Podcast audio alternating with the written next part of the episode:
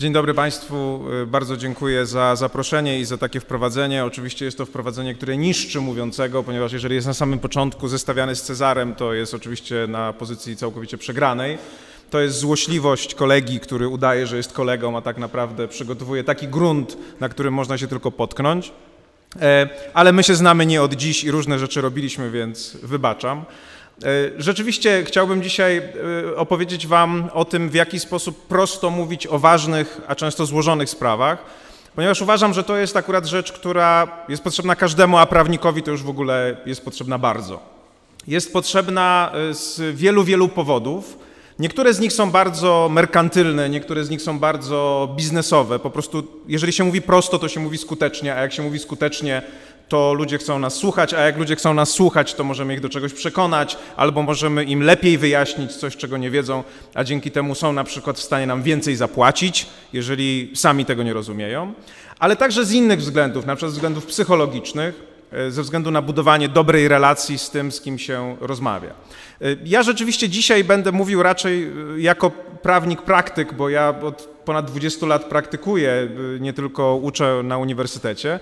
I przez te lata tak jakoś się złożyło, że dosyć często prowadzę takie szkolenia dla prawników. Y, ale nie tylko dla prawników. Na przykład ostatnio prowadziłem takie szkolenie z prostego mówienia dla lekarzy, czyli dla specjalistów, y, którzy mają taki wieczny problem polegający na tym, że mają wielkie głowy wiedzy, bardzo dużo, dużo wiedzą o rzeczach bardzo skomplikowanych, a muszą je tłumaczyć często niespecjalistom, czyli ludziom, którzy mniej wiedzą. I tutaj, na tym zderzeniu specjalisty z niespecjalistą, pojawiają się bardzo poważne problemy, właśnie natury komunikacyjnej, ale także natury psychologicznej, o których dzisiaj chcę Wam opowiedzieć. I generalnie takim głównym przesłaniem tego, co mówię do młodych prawników, dzisiaj akurat do Was, to przesłanie następujące. Mogłoby się wydawać, że jeżeli mówimy w sposób skomplikowany i złożony, to się wydajemy mądrzy, a tak naprawdę jesteśmy głupi wtedy. Chodzi o to, żeby odrzucić taką pokusę mówienia w sposób złożony i żeby być dumnym z tego, że potrafi się powiedzieć w sposób prosty. To jest bardzo trudne, dlatego że jest bardzo dużo barier natury właśnie, głównie psychologicznej, niepewności siebie, często mniejszej znajomości tematu niż by się wydawało, które komplikują mowę. I nie zawsze można zrealizować taką prośbę, którą jeden prawnik, który, którego warto posłuchać, grany chyba przez Denzela Washingtona w filmie Filadelfia, e, który, który dawał taką radę, albo raczej tak się komunikował, mówił: Wytłumacz mi to jak dwulatkowi. Tak? Wytłumacz mi to jak dwulatkowi. Jest bardzo trudno wytłumaczyć złożone rzeczy jak dwulatkowi, dlatego że trzeba bardzo dużo wiedzieć na temat tych rzeczy, żeby umieć to zrobić, i trzeba bardzo dużo pokus natury psychologicznej odrzucić. I chciałbym Wam dzisiaj o tym powiedzieć, żeby, żebyście e, potrafili to zrobić. I, a żeby potrafić to zrobić, trzeba też zrozumieć, na czym polega skomplikowane mówienie, dlaczego my się w nie bardzo często ładujemy z naszym mówieniem. I jak zrozumiemy, no to miejmy nadzieję, będzie nam łatwiej po prostu tego w przyszłości unikać. Ja tę prezentację, którą dzisiaj chcę Wam pokazać, zbudowałem wokół takich pewnych przykazań, które mają być oczywiście prostymi radami.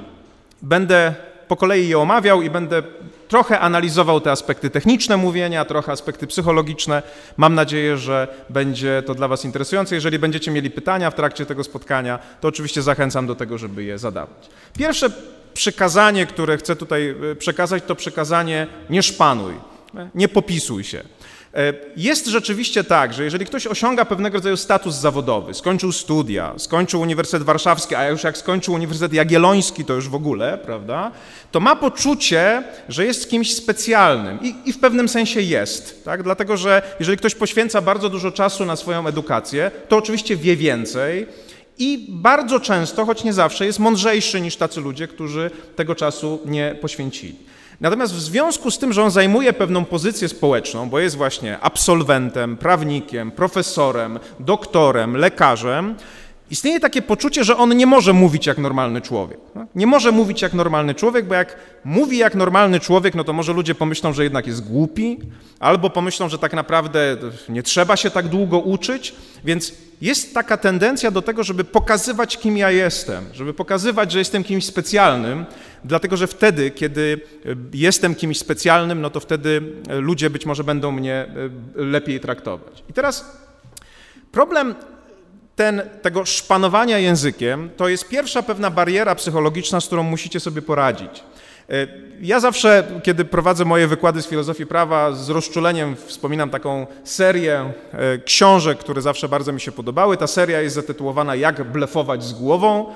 To znaczy jest to taka seria, która dotyczy różnych dziedzin życia, w których autorzy radzą, jak udawać, że człowiek się na czymś zna, chociaż nie zna się zupełnie. Prawda? Jest na przykład część, jak blefować z głową wino, gdzie są rady, jak udawać, że się zna na winie człowiek, prawda? albo jak blefować z głową golf, gdzie też ta szlachetna gra, prawda, jest pewnego rodzaju wyznacznikiem statusu społecznego i też można udawać, że się na niej zna. Mój ulubiony tom to Jak blefować z głową filozofia. I tam jest w tej książce napisane, że filozof, czy ktoś, kto chce udawać, że jest filozofem, przede wszystkim musi sobie kupić fajkę, dlatego że jak dostaje trudne pytanie, no to może zacząć ją oczyszczać, później nabijać, później y, uciskać i robi to tak długo, że pytający zapomniał o co pytał. Nas, ale tak naprawdę najważniejszą radą, która tam się pojawia, jest rada taka, że jeżeli chcesz udawać, że jesteś mądry, że jesteś filozofem, to pamiętaj o tym, że jeżeli możesz coś powiedzieć w języku obcym, to zrób to i najlepiej, żeby to był niemiecki. Prawda? Czyli na przykład jak możesz powiedzieć Zeitgeist, prawda? no to wtedy generalnie siła uderzenia jest taka, że wszyscy się czują malutcy. Tak? Ty w ten sposób poniżasz trudnym językiem. Prawnicy i lekarze mają taką tendencję, dlatego że my się uczymy łaciny, prawda? Więc my lubimy powiedzieć interpretatio cesat in claris, prawda? I zobaczyć to przerażenie w oczach człowieka, który wtedy wie, za co płaci tę fakturę, prawda? Którą prawnik wystawia. Wreszcie wie, wreszcie, wreszcie rozumie, o co chodzi. Krótko mówiąc, trudny język jest narzędziem poniżenia bardzo często. Jeżeli my mówimy w taki sposób, że drugi nie rozumie, no to ten drugi czuje się głupi. Tak? Jeżeli on się czuje głupi, to my się czujemy mądrzejsi. To ma swoje pewne tradycje. Pamiętajcie, że zawody prawnicze i zawody lekarskie były często zamknięte. Nie bez przyczyny chodzą żarty o tym, że y, tylko aptekarz może zrozumieć, co napisze lekarz na recepcie, prawda? To była pewna, pewna magiczna komunikacja, której laicy z zewnątrz nigdy nie mogli zrozumieć. I może to kiedyś miało jakiś sens, ale, ale teraz nie ma, dlatego że dostęp do informacji jest tak powszechny przez rewolucję informacyjną, rewolucję internetową, że każdy może sobie sprawdzić i, i powiedzieć sprawdzam. Między innymi niektórzy mówią dlatego spada szacunek dla autorytetów, bo bardzo często ludzie na podstawie wiedzy, która teraz jest łatwo dostępna, mogą sprawdzić prawnika czy lekarza i powiedzieć Zaraz, zaraz, ale może to wcale nie jest tak, jak pan czy pani mówi. I teraz pokazywanie w tej sytuacji siebie jako kogoś lepszego, jako kogoś mądrzejszego, a już w ogóle używanie języka, który specjalnie poniża, jest samobójcze. Jest absolutnie samobójcze nie tylko w aspekcie takim relacji jeden na jeden, ale w aspekcie takiej relacji społecznej. Zobaczcie, ruchy populistyczne, które są widoczne na całym świecie, ale także w Polsce, nie bez przyczyny są oparte na przeciwstawianiu masy ludzi elitom. Tak? I te elity się zmieniają w zależności od tego, y, kto jest na celowniku. To mogą być lekarze, to mogą być prawnicy, sędziowie, to mogą być nauczyciele. Pamiętajcie, że z historii wiemy, jak łatwo jest ludzi nastawić przeciwko autorytetom. Tak? Jak sobie przypomnicie czasy rewolucji kulturalnej w Chinach i Mao Zedonga, który studentów napuścił na wykładowców, tak? uczniów na nauczycieli i oni chodzili i bili pałkami po głowie i w końcu mogli wyrazić tę swoją frustrację i coś, co w nich się budowało przez wiele lat. Kto nienawidził pani od matematyki, prawda? Zwłaszcza takiej, która poniżała przy tablicy to to pokazuje, że gdzieś w ludziach buduje się jakaś zła energia, bo się czują poniżani przez te tak zwane elity. Jednym z elementów tego poniżenia jest język. Język, który jest tak trudny, że drugi człowiek słucha i nie wie, o czym my mówimy, i czuje się wykluczony z rozmowy, a przede wszystkim nie może kontrolować tego, co robimy i co mówimy, no bo nie ma narzędzi intelektualnych, na przykład, żeby rozebrać na czynniki pierwsze interpretację cesat in claris, prawda? Więc to jest bardzo ważna kwestia dotycząca tego, jak my występujemy wobec osoby, z którą rozmawiamy, jeden na jeden, ale też w jaki sposób my jako grupa społeczna traktujemy inne grupy społeczne. Więc pierwszym elementem związanym z trudnym językiem jest to, że my chcemy mówić w sposób złożony, bo my chcemy się czuć lepsi, my chcemy się czuć mądrzejsi i nie, może nie zawsze sobie zdajemy sprawę, jaki jest efekt tego mówienia. On polega właśnie na tym, że druga strona czuje się poniżona w jakimś sensie, a przynajmniej zagubiona. Tak? A my właściwie naszą misją, mówię tutaj o misji wszystkich wyedukowanych ludzi, których kiedyś nazywało się staromodnie inteligencją, jest to, żeby świat czynić jaśniejszym, a nie bardziej yy, chaotycznym. Jeżeli mówicie trudnym językiem, no to oczywiście działacie w zupełnie drugą stronę. W związku z tym powstaje pytanie, jak ten język uprościć. Przede wszystkim no, trzeba odrzucić od siebie tę pokusę tego, tego, tego szpanowania, tego popisywania się.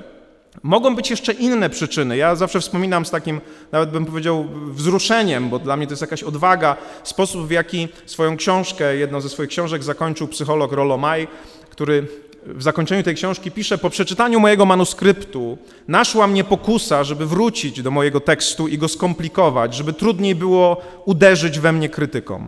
Ale odrzuciłem tę pokusę. Ale odrzuciłem tę pokusę. Zostawiam ten tekst i mój język taki, jakim jest. To jest zresztą inny element psychologiczny, o którym jeszcze dzisiaj powiemy.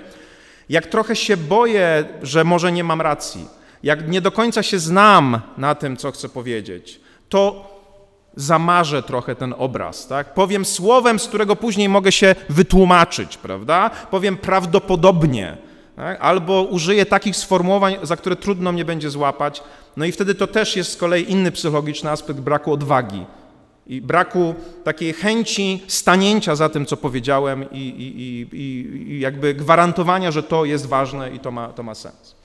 W związku z tym, jak uprościć ten język? Jak sobie z tym poradzić? Otóż są różnego rodzaju podejścia i o kilku takich podejściach chcę Wam dzisiaj powiedzieć, ale generalnie trzeba pamiętać, że każdy tekst, czy to mówiony, czy to napisany, ktoś musi przetworzyć. W związku z tym ktoś potrzebuje na to pewnego wysiłku i pewnego czasu.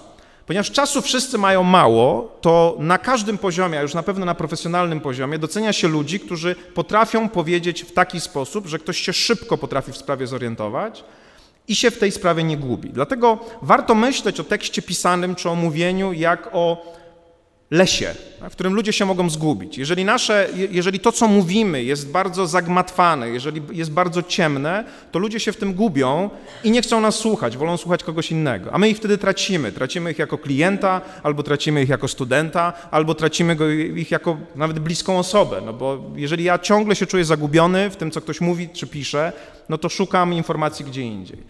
Istnieje też takie przekonanie, że y, jeżeli ja piszę w sposób rozwlekły, długi, no to, to, to ma w sobie jakąś wartość. Ja pamiętam, kiedy y, przyszedłem do mojego, jednego z moich pierwszych promotorów na studiach, to on pochwalił się przede mną takim oto twierdzeniem, że jego teksty są tak mądre, że nad każdym zdaniem trzeba zastanawiać się 10 minut. To, to jest pozorna chwała. To, to nie jest coś, co jest wartościowe, bo ja te 10 minut mogę spożytkować lepiej, żeby dowiedzieć się więcej, niż zastanawiać się nad tym jednym zdaniem. Więc pewną zasadą mówienia i pisania jest zasada im mniej, tym lepiej. Tak? Tutaj macie cytat, który jest bardzo ciekawy. Gdybym miał więcej czasu, mój list byłby dużo krótszy. Okazuje się, że jeżeli macie pewnego rodzaju wykształcenie i wiedzę, to jesteście w stanie lać wodę właściwie przez dowolny okres czasu. Tak? Jesteście w stanie mówić tak długo, jak, jak, jak będzie trzeba. Skrócić to, zmniejszyć, dociąć, tak żeby ludzie poświęcili mniej czasu z tym samym zyskiem, jest o wiele trudniej. Trzeba o tym myśleć i dzisiaj będziemy się zastanawiać nad tym, w jaki sposób to zrobić. Takim przekazaniem, z którym ja często też na tych spotkaniach do Was przychodzę, to jest przekazanie myśl jak filozof, mów jak chłop. Z całym szacunkiem dla filozofów i z całym, szacunkiem dla chłopów. Założenie jest takie, że prawnik, specjalista musi myśleć w sposób złożony. Bo to nie są przelewki. To nie jest tak, że my studiujemy 5 lat, później robimy aplikację przez 4 lata i potrzebujemy około 20 lat praktyki, żeby być fachowcami, żeby ktoś nam powiedział, to czym wy się zajmujecie jest proste. Nie, nie jest proste. Jest cholernie złożone to, czym się zajmujemy. My jako prawnicy, tym, czym zajmują się lekarze jako lekarze, czy inżynierowie jako inżynierowie. To jest strasznie złożone. My musimy myśleć w sposób złożony, bardzo analityczny, bardzo precyzyjny, ale to nie oznacza, że to, co my myślimy, musimy przekładać na równie złożony język.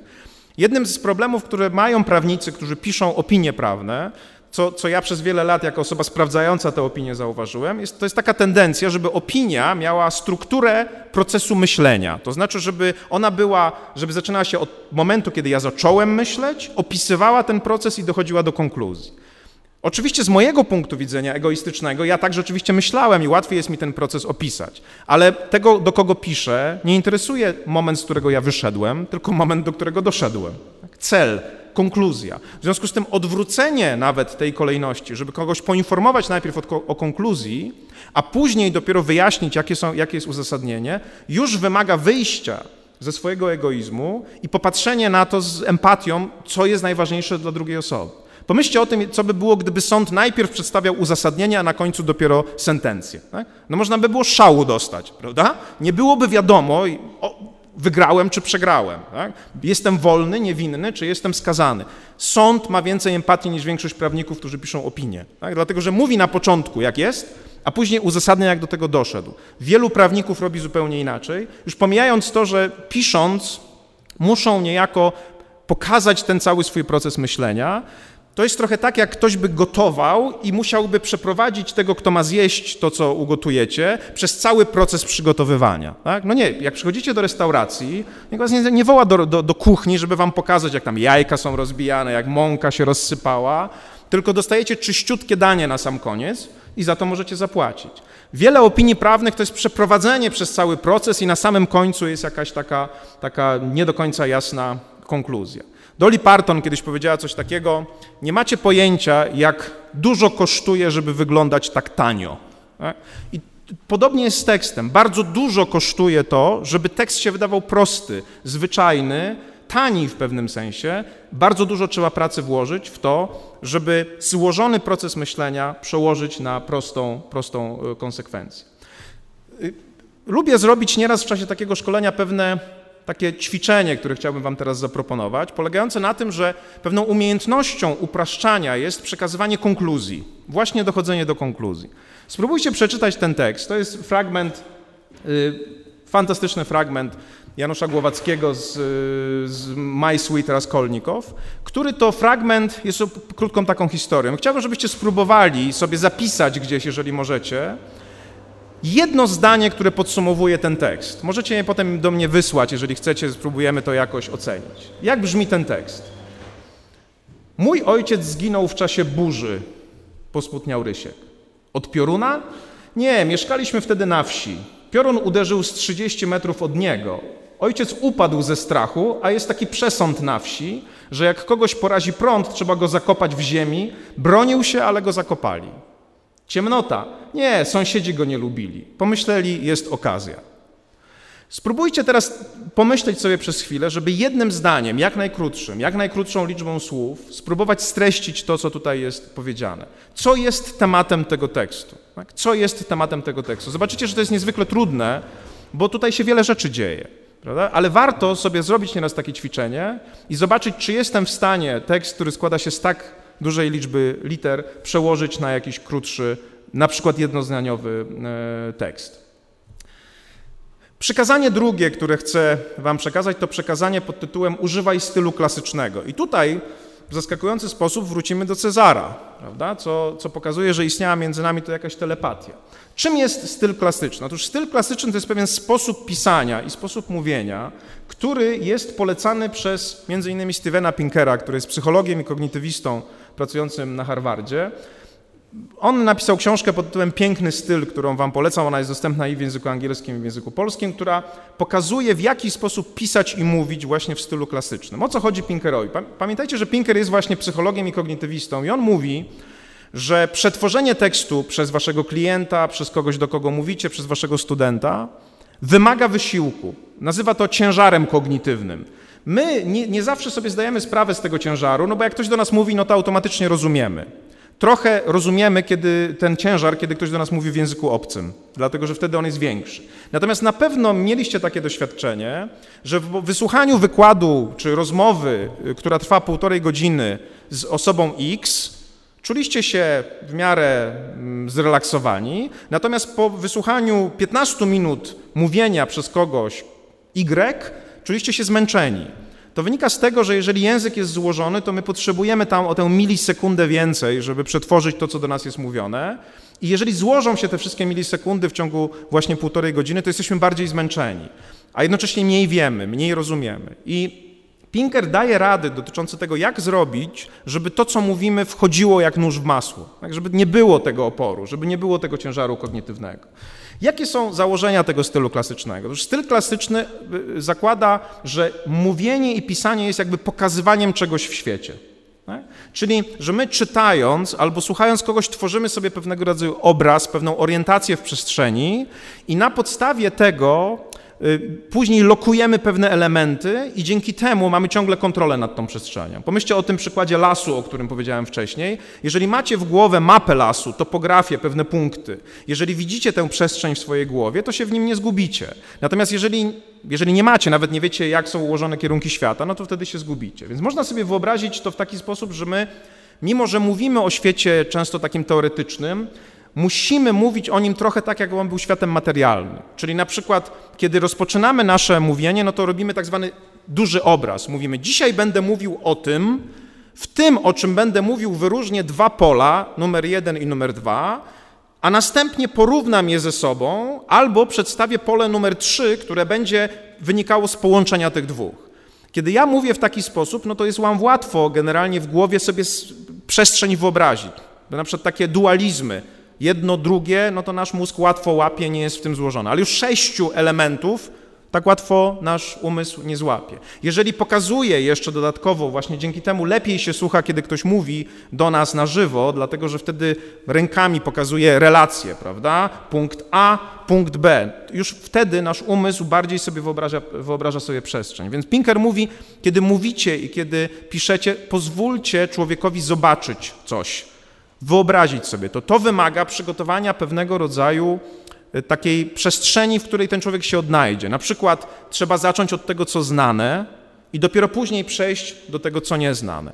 Zdziwilibyście się, jak bardzo często ludzie zaczynają od tego, co jest innym nieznane. Wrzucają nas w sam środek pewnej historii. To jest trochę tak jak z filmami. Nieraz są filmy, które zaczynają się od historii pięciu osób, i my nie wiemy, co je ze sobą łączy. Ale to jest sztuka i tam sobie można z tym poradzić. Natomiast jeżeli film zaczyna się tak jak Forrest Gump, kiedy narrator od samego początku mówi urodziłem się, prawda, jestem, to wtedy jest nam łatwiej śledzić tego typu historie, bo łatwiej je sobie wyobrazić. Więc pozwólmy słuchaczowi zobaczyć to. Jak piszecie albo mówicie, wyobraźcie sobie, że właśnie jak w Królu Lwie patrzycie na pewnego rodzaju przestrzeń i ją pokazujecie, prawda? Dzisiaj chcę wam powiedzieć o prostym mówieniu. Proste mówienie jest rzeczą, którą każdy z nas robi. Są specjaliści i laicy. Ja staram się pokazywać to tak, żebyście mogli za każdym razem wiedzieć, w którym momencie jesteście, podział na przykład mojego wykładu na pewne przykazania też pokazuje, że wiemy, w którym jesteśmy jakby pudełku. To, to pokazuje, jeżeli, jeżeli dobrze to stosujecie, prowadzicie ludzi przez to, co mówicie, jak po sznurku, prawda? I oni są w stanie sobie zrobić wręcz mapę mentalną tego, co powiedzieli, powiedzieliście i dzięki temu są wam wdzięczni, no bo wprowadzacie porządek w ich świat, a nie chaos, bo chaosu jest i tak za dużo. To, co mówi Pinker, ma potwierdzenie w wielu badaniach. Na przykład jest taka teoria świata tekstu e, Paula Werfa, nieżyjącego już niestety e, filozofa językoznawcy, który pokazuje, że nawet jeżeli mówimy o sprawach bardzo teoretycznych, jesteśmy w stanie pokazać relacje pomiędzy tymi rzeczami, które są wręcz fizyczne. Prawda? To jest przykład Werfa, który tutaj na tym slajdzie jest widoczny. Cytat. Do niedawna współczesna zachodnia nauka była kształtowana przez sposób myślenia stawiający rygorystyczną, szczegółową wiedzę ponad wszelkimi innymi rozważaniami. I Werf mówi, że tutaj A, nauka, czy jakieś podejście znajduje się nad B, czyli, czyli ten tekst operuje relacją fizyczną. Coś jest pod, coś jest nad, prawda? Mimo, że jest bardzo teoretyczny. Więc pierwszą rzeczą, tak, tą A, to jest ta pierwsza rzecz, którą ty napotkasz, której poświęcasz więcej uwagi i potem możesz ją porównać z drugą. Więc używanie tego typu relacji fizycznych, nawet w teoretycznym języku, pokazuje, że my jesteśmy w stanie nawet bardzo złożone teksty przetwarzać w taki sposób. Dlatego tak ważne jest to, żeby stosować tak zwane znaczniki w naszej narracji. Mówiłem o tym, teraz będę mówił o tym, prawda? Jesteśmy teraz w tym miejscu. E, za chwilę przejdziemy do następnego miejsca. Dzięki temu, że nasz tekst jest podzielony tak jakby geograficznie, przestrzennie, ludziom po prostu jest łatwiej go zrozumieć.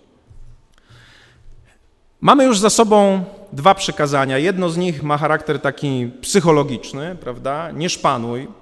Następne mówi o tym, żeby, czyli mówi o tym, żeby, to pierwsze mówi o tym, żeby odrzucić od siebie tę pokusę psychologiczną, czyli mówić, czego nie robić, nie udawać, że się jest mądrzejszym niż się jest, pokazywać, że jest się mądrym przez to, że się umie mówić prosto. Drugie przekazanie mówi: używaj stylu klasycznego, a więc wprowadzaj ludzi w swój świat, przygotuj ich poprzez wprowadzenie, abstrakt, tak żeby wiedzieli, dlaczego o tym mówisz, dlaczego to jest ważne, e, od czego zaczynasz, na czym będziesz kończył. Trzecie przekazanie jest przekazaniem takim bardziej technicznym, na które chcę zwrócić Waszą uwagę. Ono dotyczy pewnego rodzaju słów, których używamy bardzo często, kiedy chcemy się wymądrzać.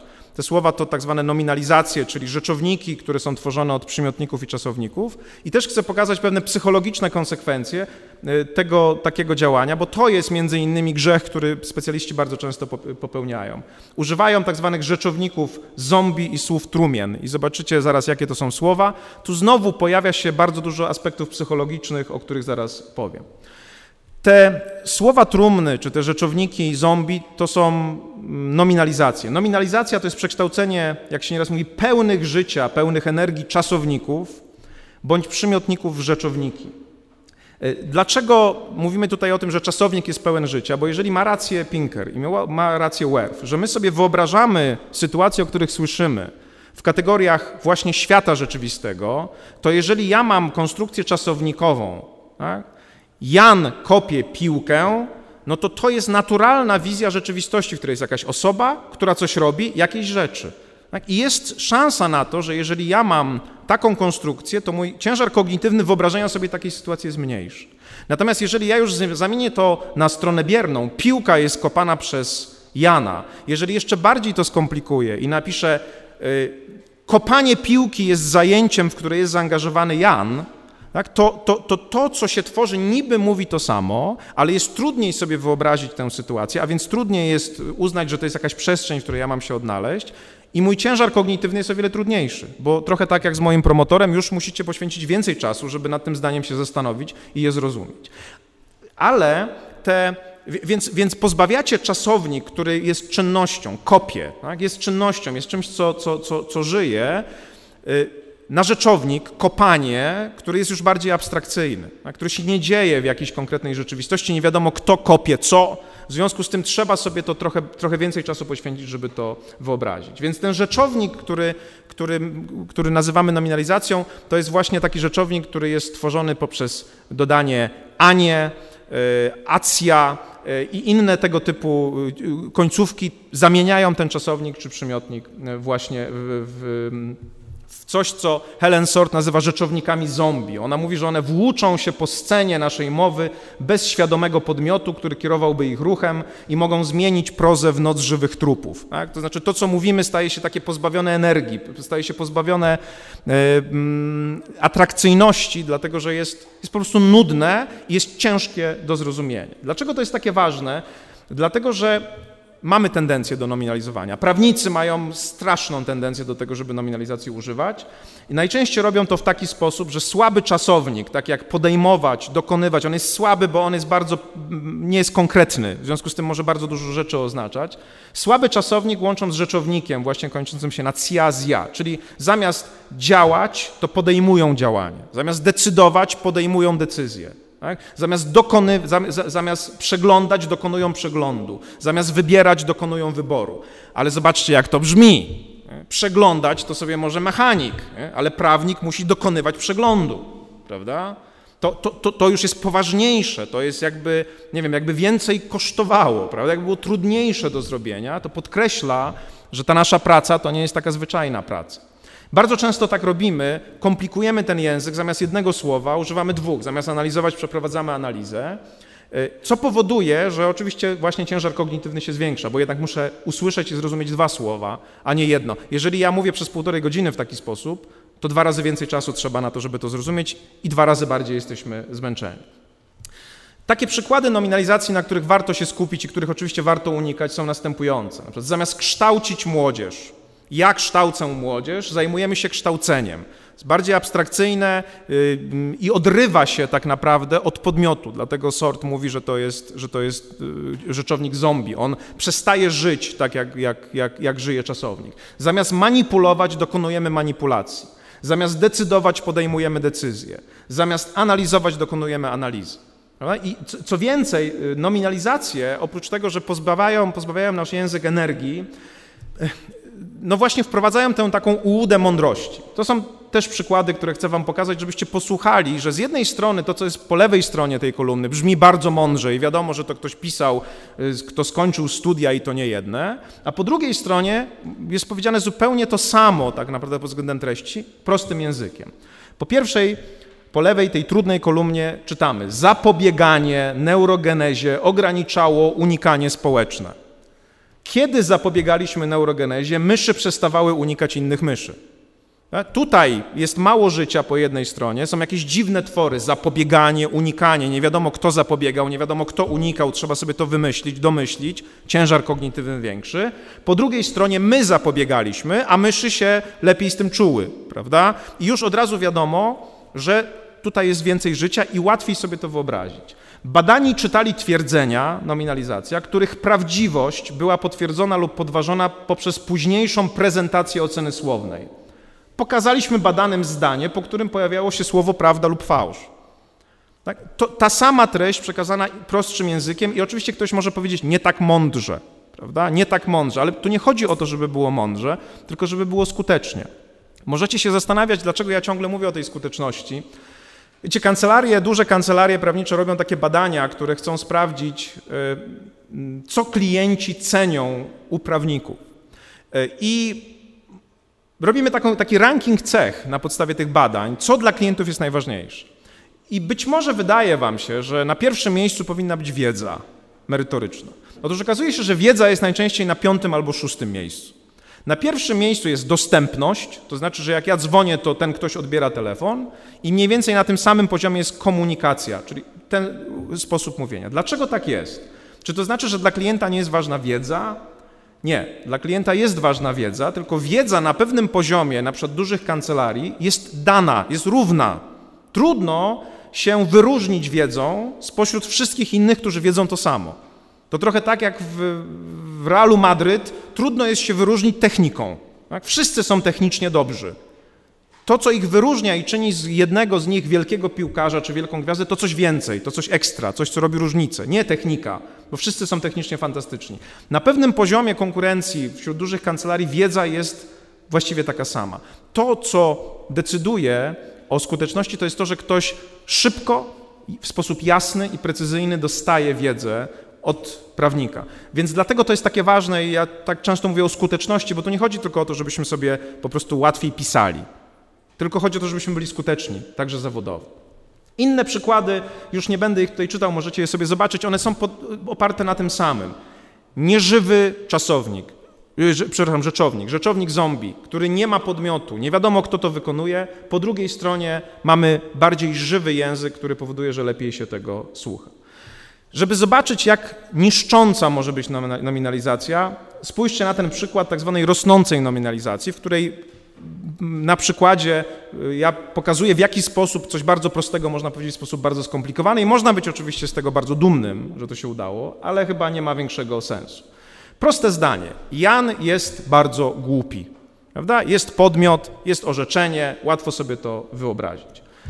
Głupota Jana jest ogromna. Tak? To jest powiedziane mniej więcej to samo, ale już tym głównym elementem jest głupota, coś bardziej abstrakcyjnego, coś, co jakby, no, oczywiście zaraz przypiszemy to do Jana, bo zaraz mamy tego Jana w tym zdaniu, ale już jest ten moment, kiedy pojawia się najpierw głupota jako coś bardziej abstrakcyjnego i już jest trudniej to zdanie zrozumieć.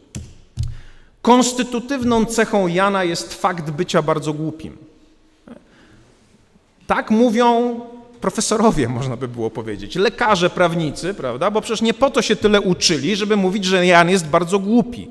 Prawda? Mówią, konstytutywną cechą Jana jest fakt bycia bardzo głupim. Znowu trudne słowo konstytutywne, cecha, fakt, bycie, prawda? Rzeczowniki, które powodują, że trzeba o wiele więcej czasu, żeby to zrozumieć. I moja ulubiona, głupota Jana to kwintesencja ogromu. Zobaczcie, tutaj są już same właściwie rzeczowniki. Tak? Nawet zniknął czasownik. Możemy być bardzo dumni z tego, że jesteśmy w stanie w taki sposób to zdanie przekształcić, ale ono do niczego nie prowadzi. Oczywiście, i to jest jeszcze jeden element, na który musicie zwrócić uwagę, który pokazuje, dlaczego nominalizacja jest atrakcyjna, to nie ja powiedziałem, że Jan jest bardzo głupi. Tak? Może jak powiem, konstytutywną cechą Jana jest fakt bycia bardzo głupim, to Jan się nie zorientuje, prawda?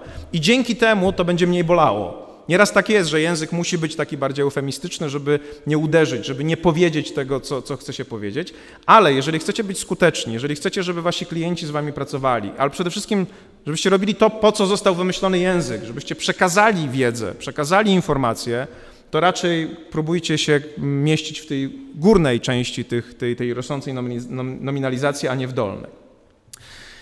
Helen Sort mówi też o słowach trumnach, czyli mówi o takich słowach, które jest bardzo trudno właśnie przełożyć na obraz świata, które są tak abstrakcyjne, a to są ulubione słowa wszystkich specjalistów, że bardzo trudno jest je właśnie pokazać palcem, dotknąć, spotkać, prawda? Takie metapojęcia jak podstawa, czynnik, poziom czy model. To są ulubione także słowa naukowców. Sort mówi, że model czy poziom to są, to są takie słowa, w których piszący albo mówiący zamykają swoich aktorów, czyli działających i, i, i ich działania. Dlatego, że to są bardzo abstrakcyjne, bardzo pasywne takie słowa. Pinker mówi, że nie da się modelu albo poziomu zobaczyć na ulicy. Jest w ogóle sobie trudno wyobrazić model albo poziom, one są puste. Uwielbiamy używać takich słów. To jest kolejny element, którego trzeba unikać. Jest pokusa, żeby to robić, bardzo często. One zamydlają często, prawda, Nasze, to, to, co my mówimy.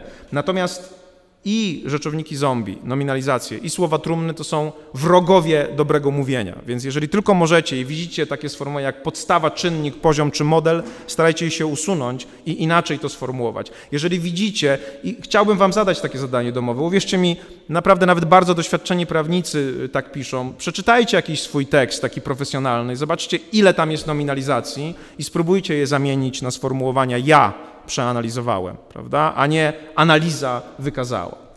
To jest dlatego tak ważne, i to jest jeszcze jeden element psychologiczny, który stoi za używaniem nominalizacji. One usuwają podmiot w cień. Tak? Bo jak ja przeanalizowałem, no to ja jestem odpowiedzialny za to, co zostało zrobione, a jak analiza wykazała, no to jakaś analiza wykazała i do analizy miejcie pretensje, prawda? A nie do mnie. I to może być nieraz atrakcyjne, dlatego że no, mówi się o tym, że prawnicy mają taką tendencję, że jak proces jest wygrany, no to przychodzą i mówią, wygrałem dla pana proces, prawda? Jak jest przegrany, no to przegrał pan, prawda? To, to, to jest odsunięcie od siebie odpowiedzialności i w języku to nieraz widać. Nominalizacje i te, te, te, te sformułowania, takie jak słowa trumny, mają taki element samo się zrobiło. Nie ja, bo podmiot gdzieś ucieka, tylko jest słowo, jest jakieś sformułowanie, prawda? Zobaczcie na przykład na takie zdanie. Analiza tez pana X, pana profesora X, pozwala na stwierdzenie, że jego stanowisko jest słabo uargumentowane. To analiza pokazuje, że profesor jest do kitu, tak? bo analiza pokazuje, że nie potrafi uargumentować swoich, e, swoje, swojego stanowiska. Nie ja, broń Boże, tak? nie ja. Analiza pokazuje. Jeżeli zamienię ją teraz i wstawię siebie tutaj, to muszę powiedzieć, przeanalizowałem tezy pana profesora X i stwierdziłem, że jego argumenty są słabe. To jest jakaś odwaga, prawda, żeby też tak powiedzieć, językowa, bo ja się wystawiam na strzał w pewnym sensie. Bo już wiadomo nawet w języku, że to ja zrobiłem tę krzywdę profesorowi. I teraz znowu możecie zastanawiać się, dlaczego to jest takie ważne. Jednym z elementów, który jest kluczowy dla dobrego doradztwa, i to zarówno prawnika wobec klienta, jak na przykład lekarza wobec pacjenta, jest zaufanie. Jest zaufanie polegające na tym, że ja tu jestem po to, żeby ci pomóc, dbam o twoje dobro, w pewnym sensie jestem blisko ciebie. Pamiętajcie o tym, że no, ludzie nie przychodzą do prawników wtedy, kiedy jest dobrze, albo, a do lekarzy to już wcale. Tak? Jak się przychodzi do prawnika albo do a już tak do sądu się przychodzi, to tak jak do szpitala. Nic tam dobrego najczęściej nie czeka. No chyba, że się rodzi dziecko, to, to, to jest jedyny wyjątek. Ale generalnie przyjście do prawnika, do sądu, czy do lekarza, do szpitala, za tym kryje się jakaś ludzka tragedia, albo przynajmniej bardzo głęboki niepokój. I teraz potrzebny jest ktoś, kto stoi przy tym człowieku i mu pomaga. Czy to jest obrońca, czy to jest właśnie lekarz, czy to jest opiekun. I teraz, jeżeli ten ktoś mówi językiem, który tego kogoś wycofuje, i ten ktoś znika i mówi, analiza wykazała, badanie wykazało, to nawet w sensie psychologicznym wy się oddalacie od tego człowieka. Nasze badania dotyczące skuteczności doradztwa polegają na tym, że klienci bardzo doceniają to, że prawnik stoi obok nich. I może się pomylić, może czegoś nie wiedzieć, ale robi wszystko, żeby tą drugą osobą się w pewnym sensie zaopiekować. Jej biznesem, jej sprawą rozwodową, jej sprawą majątkową. To, to jest ważne. Znaczy, takich ludzi się szczególnie docenia i na pewnym poziomie doradztwa to jest to, co robi różnicę, że wy jesteście blisko tych ludzi. I jeżeli mówicie językiem, który was dystansuje, to to ma zna... Ludzie nawet nieraz nie wiedzą dlaczego. To, wiecie, to jest tak, jak patrzysz na kogoś i wiesz, że kłamie. Ale nie wiesz, dlaczego kłamie. No po prostu coś ci mówi. Niektórzy mówią, że to jest intuicja. Guzik, prawda, to nie jest intuicja. Po prostu potrafisz zobaczyć pewne niespójności w jego zachowaniu. Prawda? Ktoś mówi, nigdy cię nie oszukałem. I widzisz, że ten ruch zupełnie nie pasuje do tego, co on powiedział. Nawet nie wiesz dlaczego, ale czujesz, że jest jakaś niespójność. W takich sformułowaniach ludzie widzą, czują, że jesteście zdystansowani. A potrzebują w pewnym sensie bliskości, oczywiście bliskości w rozumieniu profesjonalnym, bycia, zaangażowania, bronienia tego człowieka, prezentowania argumentów w jego interesie. To jest bardzo ważne i jak mówię, na pewnym poziomie profesjonalizmu takie rzeczy mogą decydować nieraz o tym, czy ktoś wybiera was, czy kogoś innego. A bardzo często takie konkursy właśnie piękności pomiędzy prawnikami na, w sprawach bardzo ważnych są, są dokonywane. Więc nominalizacje, które są przekleństwem dobrego mówienia, są atrakcyjne z wielu powodów. Po pierwsze, nominalizacja wydaje się mądrzejsza, prawda? Kwintesencją głupoty Jana, prawda? konstytutywną ceną. W ogóle to, to znowu poraża, jaki ten człowiek jest mądry, jaki ma zasób słownictwa. Więc jeżeli chcemy się poczuć trochę mądrzejsi, chcemy trochę zaszpanować, chcemy się trochę popisać, no to właśnie użyjemy takiego sformułowania. Nominalizacja wydaje się też bardziej obiektywna, bo jak ja siebie wycofuję i coś się samo zrobiło, no to ja nie miałem z tym nic wspólnego. Kiedy ja pisałem, pamiętam swoją książkę habilitacyjną, to ją napisałem w pierwszej osobie. Przeanalizowałem, dokonałem, prawda, uwzględniłem i redaktor, który ją zobaczył, powiedział, musi, musi pan to wszystko zmienić. Analiza wykazała. Nie ma być w ogóle zaimka ja, dlatego że to jest subiektywne. To, to, nie chodzi o to, że pan to zrobił, to nauka zrobiła, prawda? Właśnie analiza wykazała. Oczywiście nie ma żadnej różnicy, ale jest taka tendencja, żeby znowu, zwłaszcza w takiej prozie naukowej, się wycofywać poza ten, ten, ten język, żeby on był bardziej obiektywny. To też jest pewna pokusa, natomiast w języku profesjonalnym, języku doradztwa nie ma moim zdaniem takiej potrzeby. Ten element bliskości bycia z tym człowiekiem, z którym się rozmawia i mówieniem mu, mm, jakby co jest ważne, jest, jest, jest moim zdaniem tutaj kluczowy. Więc jest ta atrakcyjność także w tym trzecim elemencie, że ja się chowam za swój język wtedy, kiedy nie chcę brać odpowiedzialności. To są pokusy nominalizacji, to są pokusy trudnego mówienia. Musicie mieć odwagę, jak Rollo Maj, żeby te pokusy odrzucić, jeżeli chcecie być naprawdę dobrymi prawnikami, dobrymi doradcami bo tylko takich się ceni. I na pewnym poziomie, tak jak mówię, konkurencyjność już nie polega na porównywaniu wiedzy. Konkurencja polega na tych dodatkowych miękkich umiejętnościach i na niewielkich różnicach, które powodują, że wygrywacie albo przegrywacie w, relacji czy, czy, czy w relacji do, do innych. Y, Chcę jeszcze kilka słów na temat tych nominalizacji powiedzieć, bo jak mówię, one są zmorą tego, w jaki sposób mówimy i w jaki sposób piszemy. Jeszcze kilka przykładów, żeby wam pokazać, żebyście znienawidzili te nominalizacje do końca życia. Mogę wam powiedzieć, że ja tak mam, to znaczy, kiedy widzę tekst, w którym jest nominalizacja, to mną trzepie wręcz, prawda? Poprawiam, przekreślam i bardzo to śledzę, więc życzę wam, żeby też tak było, bo tylko w taki sposób, jakby dostając alergii na nominalizację, można je wykluczać. Problem z nominalizacją jest taki, że ona najczęściej wymusza stosowanie strony biernej, a strona bierna większy ciężar kognitywny.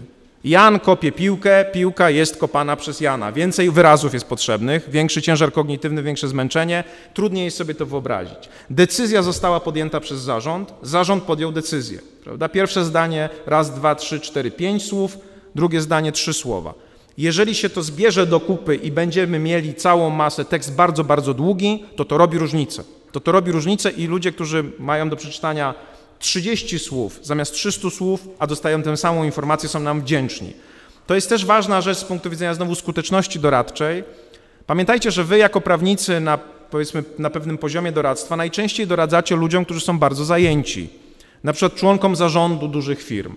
I oni nie mają czasu, bo ich czas jest no, bardzo napięty, żeby czytać elaboraty, które mają kilkadziesiąt stron. Dlatego zawsze się przygotowuje na początku coś w rodzaju takiego executive summary, które po prostu pokazuje główne punkty czy główne konkluzje, a prawnik firmowy sobie ewentualnie tam doczyta, jakie jest uzasadnienie. Więc krótsze sformułowania, szybsze przekazywanie informacji jest bardzo cenione, bo oszczędza czas. A czas to pieniądz, więc oszczędza to też pieniądz. Prawda? To, to, to, jest, to jest bardzo ważne dla ludzi, bardzo często w kancelariach dużych robi się wręcz takie template'y komunikacji, na przykład template opinii prawnej czy template y, memorandum, który wyraźnie pokazuje, jak ta komunikacja ma być skonstruowana. Na przykład zaczyna się taką, taką komunikację od sformułowania nasze zrozumienie Państwa potrzeb. Dlaczego? Żeby wymusić empatię, żeby pokazać, jak zrozumieliśmy to, co na, o co nas zapytaliście, bo już na tym etapie nieraz mogą powstać wątpliwości. To jednocześnie jest rozpoczęcie od tego, co znane bo przecież to klient nas o coś zapytał i on wie, jakie są jego potrzeby, więc jest w stanie to ocenić. Później przychodzi podsumowanie opinii, czyli 4-5 najważniejszych punktów, które są odpowiedzią na te potrzeby czy na to pytanie, a dopiero później idzie cała analiza prawna. I teraz, jeżeli ktoś chce, na przykład jest prezesem zarządu, chce zobaczyć, czy wygra, czy przegra sprawę, to wystarczy, że przeczyta tę jedną stronę a jednocześnie sprawdzić, czy dobrze go zrozumieliśmy. Natomiast jeżeli będzie chciał, to przekaże to odpowiednim służbom, na przykład zespołowi prawnemu, który przeanalizuje, czy to, co myśmy powiedzieli na początku, jest uzasadnione. To, to jest też jakaś empatia i to też jest coś, za co ludzie są w stanie płacić pieniądze, dlatego że dzięki temu są w stanie po prostu aktywniej, bardziej skutecznie y, działać. Kolejną wadą nominalizacji jest to, że ona strasznie komplikuje tekst. Już nie chodzi tylko o to, że on jest dłuższy, ale też te relacje, które następują pomiędzy słowami są bardzo, bardzo, bardzo złożone. Zobaczcie znowu dwa przykłady. Celem naszego działania jest utrzymanie stałej relacji z klientem. Jednak mocniejsze zaangażowanie się konkurencji może spowodować weryfikację poziomu naszego zaangażowania. Działanie, utrzymanie, relacja, czyli słowo trumna, wcześniej nominalizację, zaangażowanie się, nominalizacja, weryfikacja, słowo trumna i nominalizacja, zaangażowanie, nominalizacja, naszpikowany tekst tymi elementami. Odpowiednik tego tekstu napisany normalnym językiem.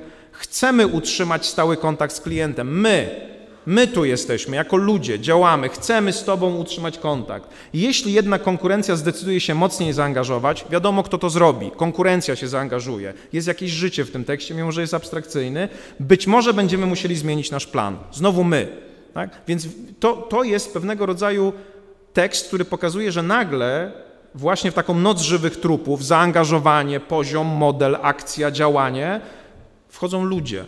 I oni coś robią, wchodzą ze sobą w jakieś tam relacje i dzięki temu łatwiej jest sobie to wyobrazić. Ten tekst mówi to samo w sposób spokojniejszy, w sposób taki, który jest łatwiejszy do przetworzenia, dlatego nominalizacja jest złem i trzeba ją zwalczać.